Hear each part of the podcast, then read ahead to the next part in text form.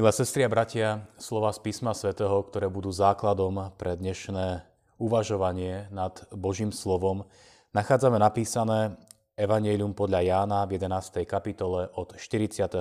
verša takto. Vtedy mnohí zo Židov, ktorí prišli k Mári a videli, čo učinil Ježiš, uverili v Neho. Ale niektorí z nich odišli k farizejom a rozpovedali im, čo Ježiš urobil. Preto veľkňazi a farizei zvolali radu a vraveli, čo robiť? Lebo ten človek činí mnohé znamenia. Ak ho necháme tak, všetci uveria v neho, prídu Rímania a vezmu nám toto miesto aj národ. Ale jeden z nich, Kajfáš, ktorý bol toho roku veľkňazom, im povedal, vy nič neviete ani neuvážite, že lepšie bude pre vás, keď jeden človek umrie za ľud a nezahynie celý národ. To však nepovedal sám od seba, ale ako veľkňaz toho roku prorokoval, že Ježiš má umrieť za národ a nielen za národ, ale aj aby zhromaždil rozptýlené deti Božie. Od toho dňa boli rozhodnutí, že ho zabijú. Preto Ježiš nechodil už verejne medzi Židmi, ale odišiel odtiaľ do kraja blízko púšte, do mesta nazývaného Efraim a pobudol tam s učeníkmi. Amen. Toľko je slov písma svätého. Milé sestri a milí bratia, na mnohé otázky, ktoré si dnes kladieme a ktoré máme, dostávame v posledných týždňoch, mesiacoch strohú odpoveď. Najprv musí zasadnúť rada.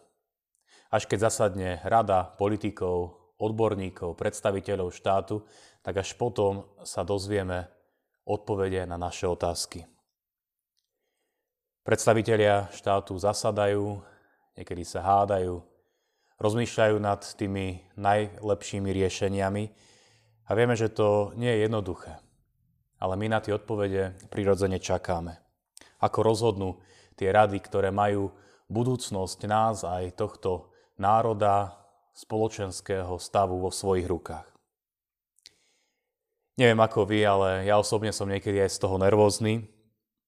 Ako to všetko dopadne, nie vždy dokážem byť trpezlivý a dokonca sa niekedy vo mne prebudí taká zvláštna túžba a to vie byť aspoň na chvíľu súčasťou týchto stretnutí a mohol, tak by som mohol byť e, v centre diania, bol by som informovaný a dokonca si niekedy tak namýšľam, že by som mohol priniesť nejaký dobrý nápad, ktorý by veci mohol posunúť dopredu.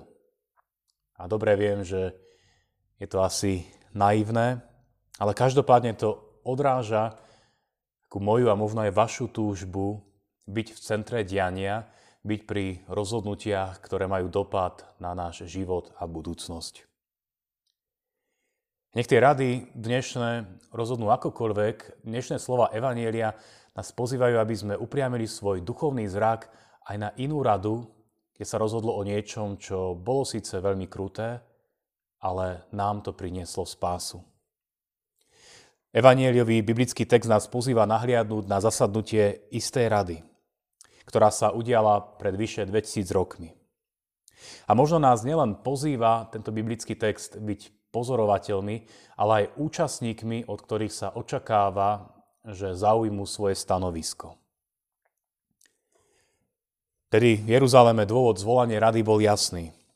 Na stole bola jediná otázka, totiž čo urobiť s Ježišom náboženskí predstavitelia boli viac, než znepokojení z toho, ako, aké znamenia Ježiš vykonal, ako sa ľudia k nemu obracali, ako videli znamenia, ktoré činil a následne v neho verili. Namiesto toho, aby v ňom tiež rozpoznali Mesiáša, vnímali v ňom ohrozenie svojich pozícií a dokonca možnú stratu Jeruzalemského chrámu. Čo teda s Ježišom, ktorý na jednej strane si získava ľudí svojim záujmom, láskou a na strane druhej kritizuje náboženský formalizmus a pokritectvo. Ako takto môžeme ísť ďalej? Pýtali sa členovia rady.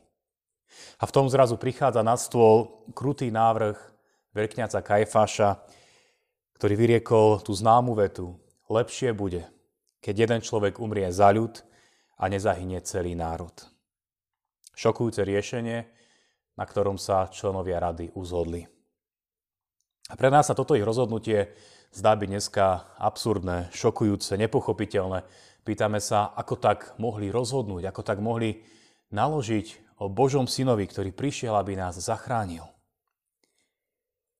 Milí priatelia, podobne ako v minulosti členovia rady, aj my dnes stojíme pred veľmi podobnou, životne dôležitou otázkou, čo s Ježišom.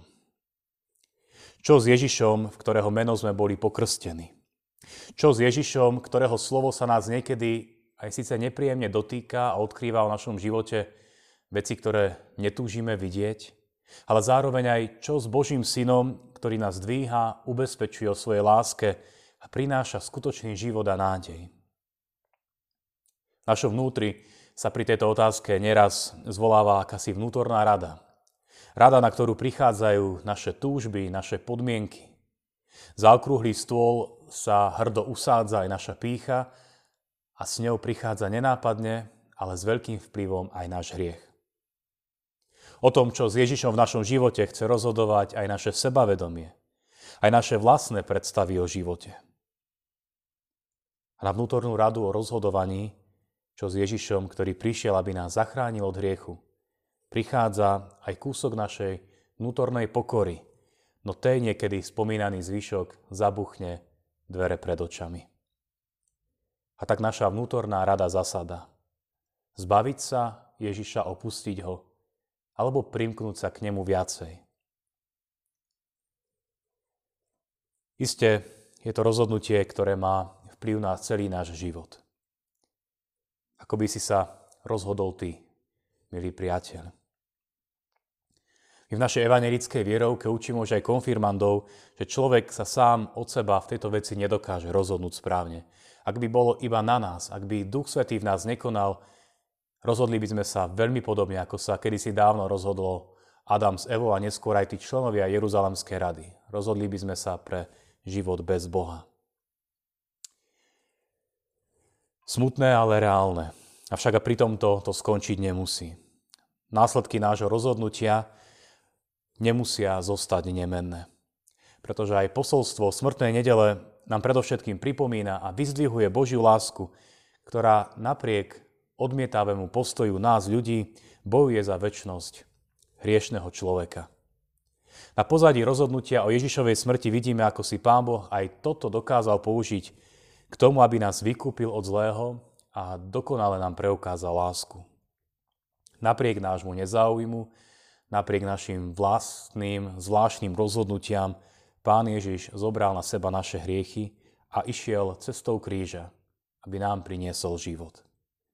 Aj keď my sa Pána Boha Božieho Syna vzdávame, On za nás viedol ten najväčší boj. Aj keď my s ním neraz úplne nerátame v našich rozhodnutiach, on sa rozhodol napevno obetovať aj za tých, ktorí ho zavrhli. A dodnes nám Duch Svety otvára oči k tomu, aby sme za Ježišovou obeťou nevnímali iba systémovú chybu, či dokonca zlyhanie druhých. Ale aby sme cez to všetko prijali aj dnes ponúkajúcu sa Božiu milosť a spásu aj pre nás samých. Milí priatelia, ten schválený Kajfašov návrh na záver Jeruzalemskej rady začína slovami lepšie bude keď. Lepšie bude keď. A každý z nás má zrejme vlastný názor na to, kedy bude lepšie. Ak aj my uvažujeme nad tým, kedy bude lepšie, skúsme tú Kajfašovú vetu obmeniť na úprimné význania. Napríklad, lepšie bude, keď budeme v živote viac dôverovať tomu, kto sa rozhodol pre nás znášať kríž a bolesti. Lepšie bude, keď si budeme v živote viac vážiť Božiu lásku a milosť.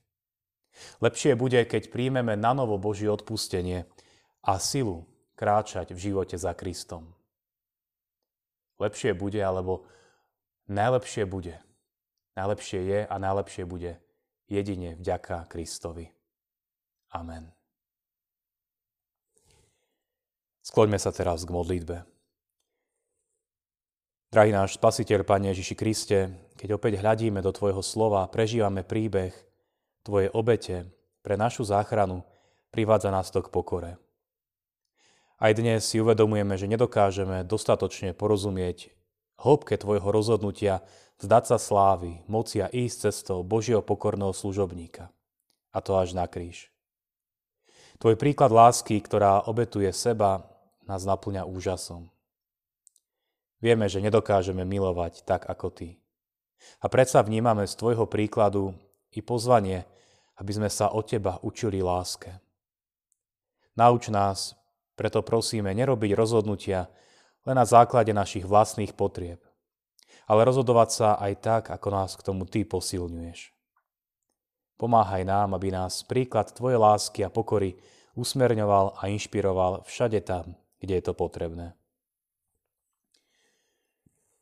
Zároveň prosíme, milí Pane, za všetkých, ktorí čelia ťažkým a nesprávnym životným rozhodnutiam. Prosím, aby si naplňal tiež múdrosťou všetkých, ktorí nesú zodpovednosť za našu krajinu, Prosíme za tých, ktorí pochybujú o tom, že s Tebou je nám skutočne lepšie. Prosíme tiež za našu církev, církevný zbor, všetkých jej členov, aby sme aj v tej blížiacej sa lockdownovej Veľkej noci mohli napriek obmedzeniam opäť prežívať aj nádej a radosť Tvojej blízkosti, z Tvojho víťazstva nad smrťou. Do Tvojich rúk vkladáme i všetkých našich blízkych bratov a sestry, všetkých tých, ktorí zápasia s chorobami, životnými ťažkosťami. Prosíme, vypočuj nás, keď k Tebe aj spoločne voláme. Oče náš, ktorý si v nebesiach, posved sa meno Tvoje. Príď kráľovstvo Tvoje. Buď vôľa Tvoja ako v nebi, tak i na zemi. Chlieb náš každodenný daj nám dnes a odpúsť nám viny naše, ako aj my odpúšťame vynikom svojim.